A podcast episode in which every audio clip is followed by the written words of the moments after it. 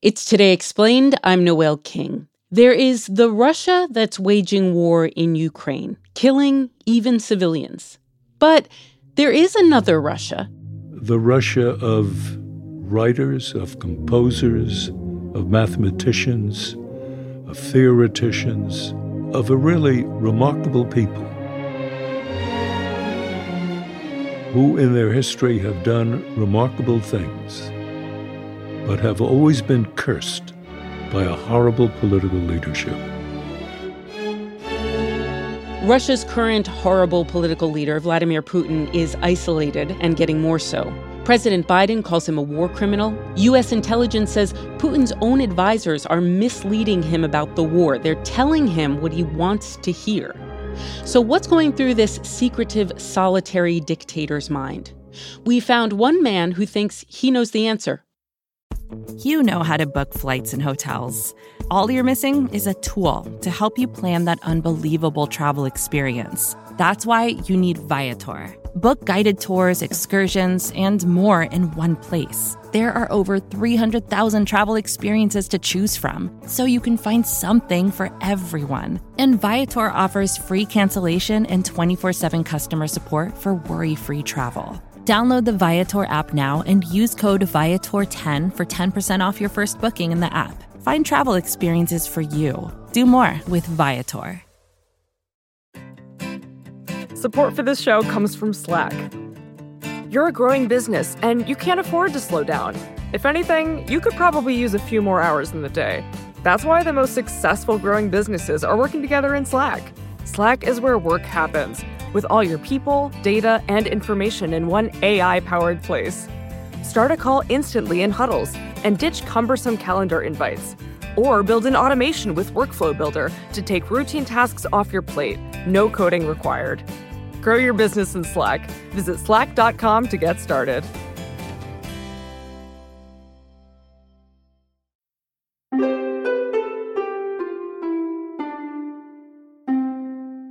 It's Today Explained. I'm Noel King. For almost 70 years, Marvin Kalb has loved Russia. In the early 1950s, he studied Russian history as a PhD candidate at Harvard.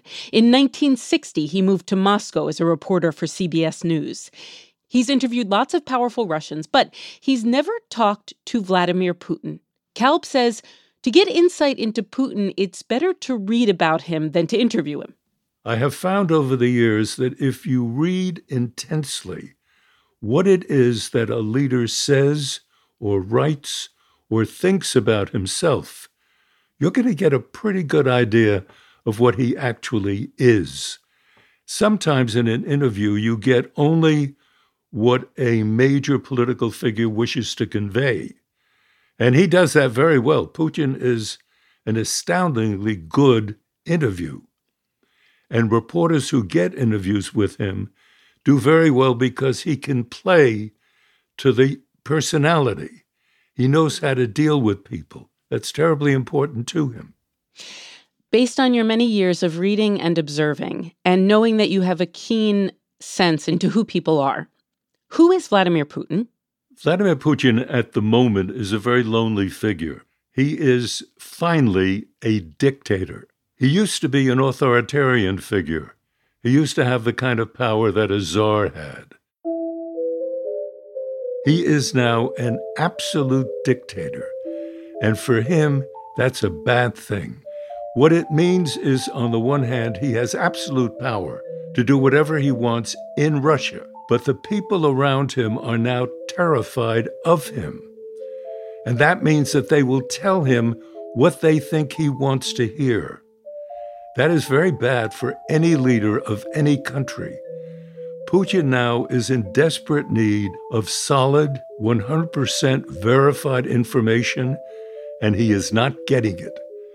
That is the belief of the US government, of Western nations, and I think logically, given the history of dictatorship, that when you get to an absolute top point of power, you begin to lose it. And Putin now is in the process of losing the power that for most of his life he sought to accumulate. He is a former KGB official, one of the young men in the dying days of the Soviet Union who would try to live in the artificial world created by the KGB. He would imagine what the Western world was like. He would try very hard to understand it. He would pick up a language. The government gave him every opportunity to learn as much about the enemy as he could, and he did. And he thought he would be able to figure out how to manipulate the enemy so that he could destroy it. That was the whole point of the KGB operation. It was an intelligence unit, but it was also a unit that operated to achieve certain ends. And for the KGB, the end has always been the dissolution of the Western threat. We know that U.S. intelligence has tried to assess whether the pandemic changed Vladimir Putin's mental state, whether isolation from the pandemic changed him. Was he a solitary person before the pandemic? Was he a lonely figure prior to this virus? Every leader is to some degree a lonely figure, but Putin was not. Putin enjoyed being with people, but at the same time, he was always very suspicious of everybody. And so there was always a distance between him and anyone he was negotiating with, and certainly between him and a person he would regard as an enemy. And so, yes, distance existed. He was surrounded always by his own intelligence, his own ambition, his drive for power. And when he achieved that, and he was very good at persuading the man above him, the president of Russia, Mr. Yeltsin, in the 1990s. Yeltsin brought him down from St. Petersburg to Moscow. Yeltsin appointed Putin the head of the KGB, or the new version of it, and a couple of years later appointed him prime minister. And then when Yeltsin wanted to resign, he looked around, and the only person he felt he could trust was Putin. And so Putin became his successor and almost immediately established a new kind of governance in Russia. He had his KGB folks ready to roll into power, not only in Moscow and Petersburg, but all over the country. It is a vast country. It extends over many time zones. It is difficult to run a country that large. And Putin had his people in position to run it. He had control over the entire operation. He became the boss. And so, who surrounds Putin now? Who are his advisors? Who are his friends? The people who are around him now are the same people, more or less, who've been around him for the past 22 years. Wow. They are the people from the KGB, he allowed those people to take over control over large economic assets in the country. Oil, gas, timber were invested in the hands of a very small group. And this small group proved to be effective enough for Putin to become the boss and run this very complex society what does it tell you that Vladimir Putin has not made new friends over the last 22 years? That the same people who surrounded him when he was a KGB agent surround him as he is president of a world power?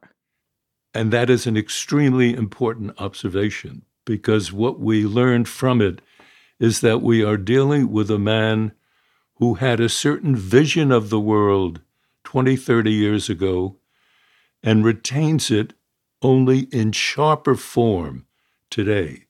Hmm. Please remember, Putin is first and foremost a Russian nationalist.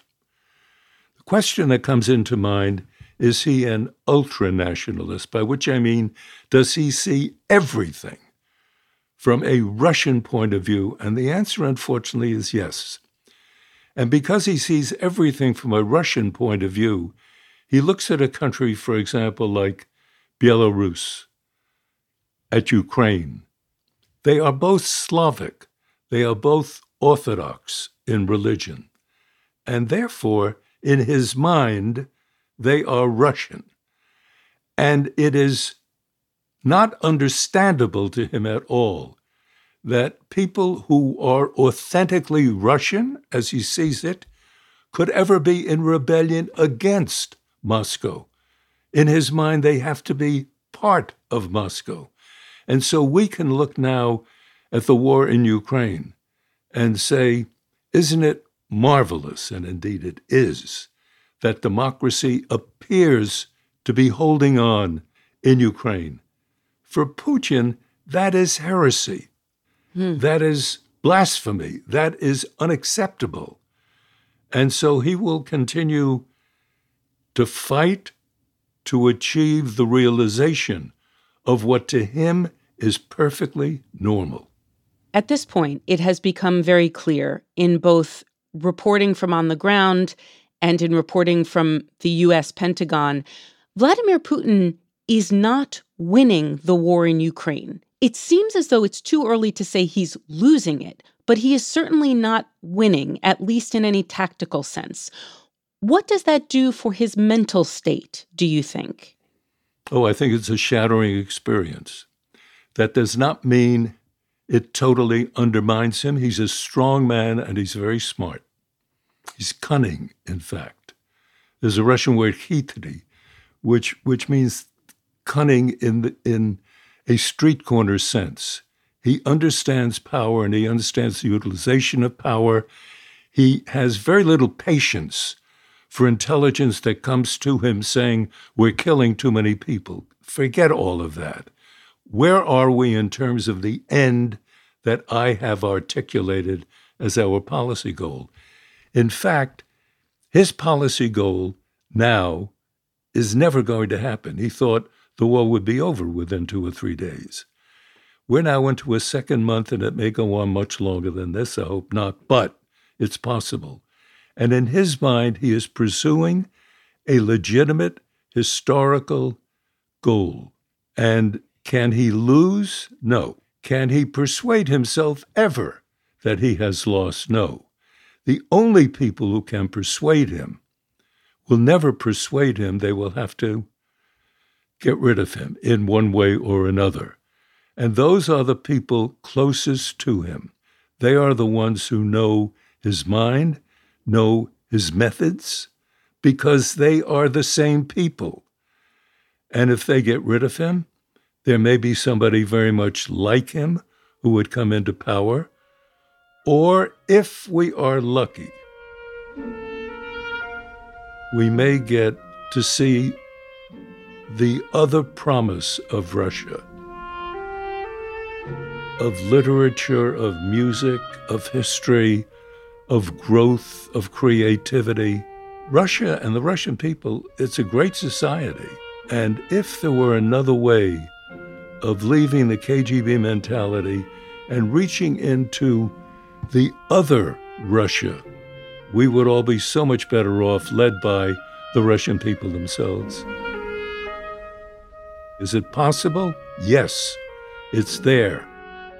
It has to emerge from the soot and the gutter that it exists in today.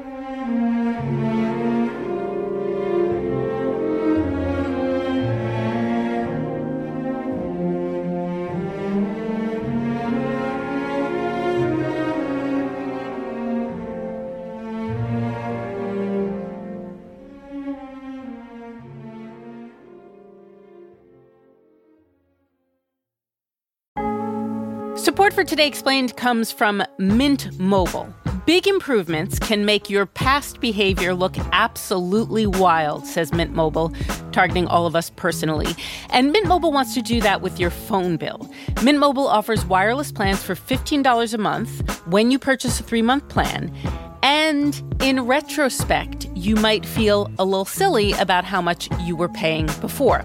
Plus, according to Mint Mobile, all of their plans come with high speed data and unlimited talk and text delivered on the nation's biggest 5G network. You can get this new customer offer and your three-month unlimited wireless plan for just $15 a month by going to mintmobile.com slash explained. That's mintmobile.com slash explained. You can cut your wireless bill to $15 a month at mintmobile.com slash explained. $45 upfront payment required. Do the math. That's equivalent to $15 a month. This is for new customers on their first three-month plan only. Speeds are slower, above 40 gigabytes on this unlimited plan, and additional taxes, fees, and restrictions do apply. See Mint Mobile for those details.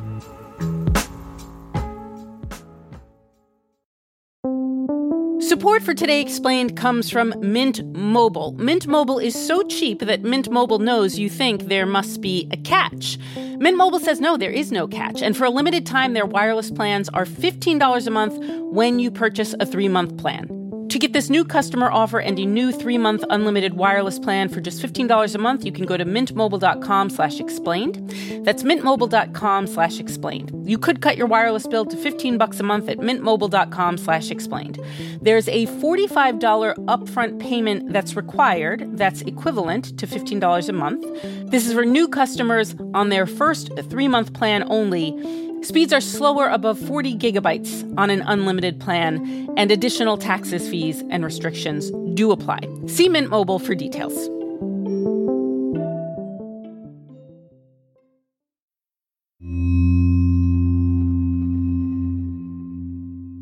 Back with Marvin Kalb, journalist, author, Russia hand for almost 70 years. In 2009, the Obama administration announced what it called a reset between the U.S. and Russia. Then Secretary of State Hillary Clinton met with Russia's Foreign Minister Sergei Lavrov in Geneva. The cameras were flashing. Clinton handed him a red button with a word on it. I wanted to uh, present you with uh, a little gift which represents what President Obama and Vice President Biden and I have been saying. And that word in Russian was supposed to say reset, but it was actually the wrong translation. And the word that appeared on the button was overcharged. You get it wrong. I got it wrong. It should be перезагрузка. Let's talk about that moment. Vladimir Putin was not president. A man named Dmitry Medvedev was at the time. What was the U.S. trying to reset from?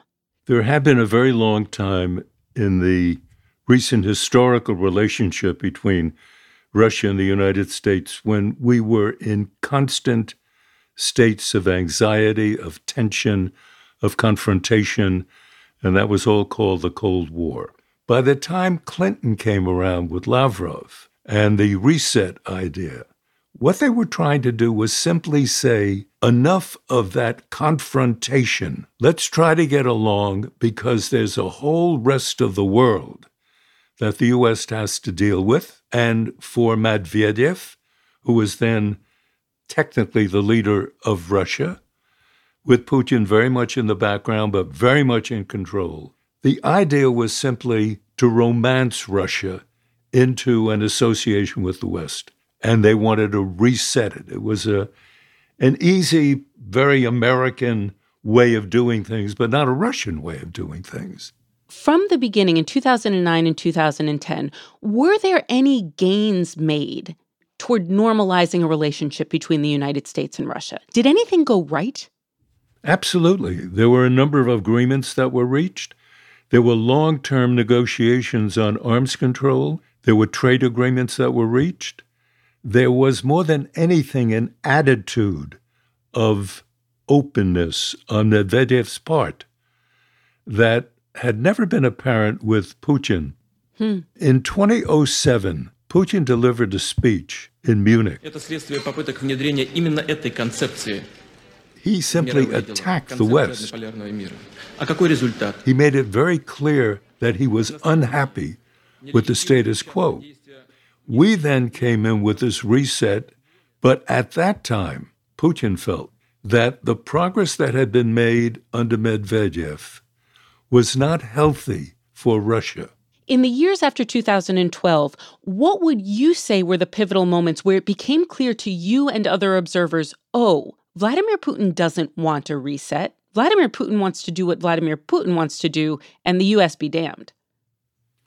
The most important thing that happened were the mass demonstrations inside Russia that happened in 2011 and beginning of 2012. This was for Putin, a threat, a direct mortal national threat to Russia and, of course, to him personally. He cannot tolerate mass demonstrations he does not control.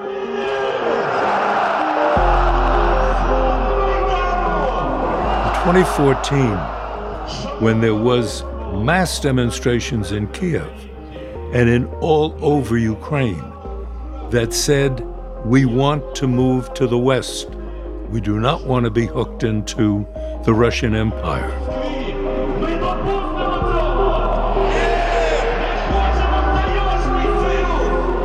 It might have seemed to the Western world as a great and marvelous thing that the Ukrainian people were standing up and asserting their right to democracy. To Putin, that was a direct threat. And since that time, he has been waiting for his moment. And that moment appeared to come on February 24th of this year. The Russian President Vladimir Putin is calling this a quote special military operation to protect Donbass. It is clearly bigger than that. Now he made a surprise. We are now in a new phase, not just in world history, but starting in a more micro sense, we're in a new phase in Russian history. We cannot continue to superimpose Western ideas Western logic, Western history on Russia. Russia is a special place with a special history, and it feels it has every right to live that history. The problem here is that that history impinges directly on other countries, which have an equal right to their own legacy and their own history and their own future, and they're in collision. Is there a possibility that it will expand? I certainly pray that that is not the case. Why? Because that might then involve the use of nuclear weapons. We have been so fortunate since Hiroshima and Nagasaki in 1945 that these weapons have not been used again. Once the weapon is used, if it be a small size, it doesn't matter. The impact is huge. It opens the door to the use of the big nuclear weapons. How do you stop that? We're at a pivotal moment now where the West has to be careful how it uses and deals with Putin, and Putin has to be very careful in the way he deals with the West. In 2016, a remarkable thing happened. The United States elected as President Donald Trump. And now we had a situation in which an American president appeared to both like and admire and possibly even respect Vladimir Putin. What did that do for Putin in his mind to have the respect of an American president? I got him. I got him. Yeah. I think the first thing that must have run through Putin's mind is I can't be this lucky. Really, I can't be this lucky. In the 2016 election, everybody, including Trump, believed that Clinton was going to win. And in Putin's mind, that him brought back to Clinton when she was Secretary of State and the conflict that she always had with Lavrov and with him. He believed that Clinton, it was a total cockeyed view, but he believed that Clinton was the person who instigated the Russian people to have their anti Putin demonstrations in 2011. What she said, and I think is accurate, the United States was in support of people who wanted their freedom. Good. We might have been a bit too careless in the way in which we were using words and the way in which we took certain actions, because Putin regarded the words and the actions as mortal threats to him and to Russia in that order. And he then felt he had an enemy that he had to defeat. Is there someone in particular waiting behind a curtain, so to speak, for Putin to either be overthrown or to be killed? Is there one person, one friend in particular, who you think might take over? No, I do not have a name. Uh, there is a group, and that group is small, and you're talking about a handful of people. From that group, someone will emerge, likely to emerge and replace Putin. But when that is, is that near? If I had to roll the dice right now, I would say we are nearer to a change in the Russian leadership than we have been in the last 22 years. But are we talking about another year? Another two years? I think not more than that. Not more than that. Russia has a way of surprising itself and surprising the rest of the world. Every hundred years or so, there is an explosion. Something that emerges from the bottom of society that demands to be heard and it explodes. And I could give you any number of illustrations of that. The last big one was obviously the Russian Revolution. It was 100 years ago. So it's about time.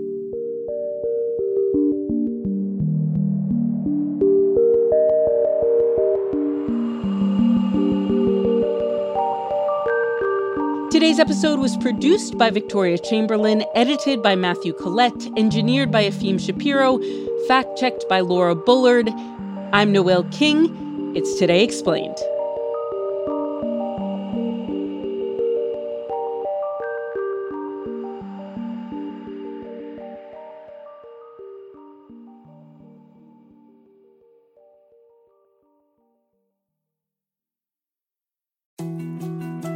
More to dos, less time, and an infinite number of tools to keep track of. Sometimes doing business has never felt harder, but you don't need a miracle to hit your goals. You can just use HubSpot because their all in one customer platform can make growing your business infinitely easier. Imagine this high quality leads, fast closing deals, wildly happy customers, and more benchmark breaking quarters. It's not a miracle, it's HubSpot. Visit HubSpot.com to get started today. First thing in the morning, as soon as you wake up, the to do list starts. Does the car need gas? Hopefully those leftovers are still good. Why did I get CC'd on Call mom? No. You can't escape the to do list, but you can make the most of your me time with a relaxing shower using Method Hair Care products. Try Pure Peace Volumizing, Simply Nourish Moisturizing, or Daily Zen Shampoo and Conditioner for daily use. All formulated with long lasting fragrances and are safe for color treated hair. Reconnect with the best version of yourself. Visit methodproducts.com to unleash your inner shower.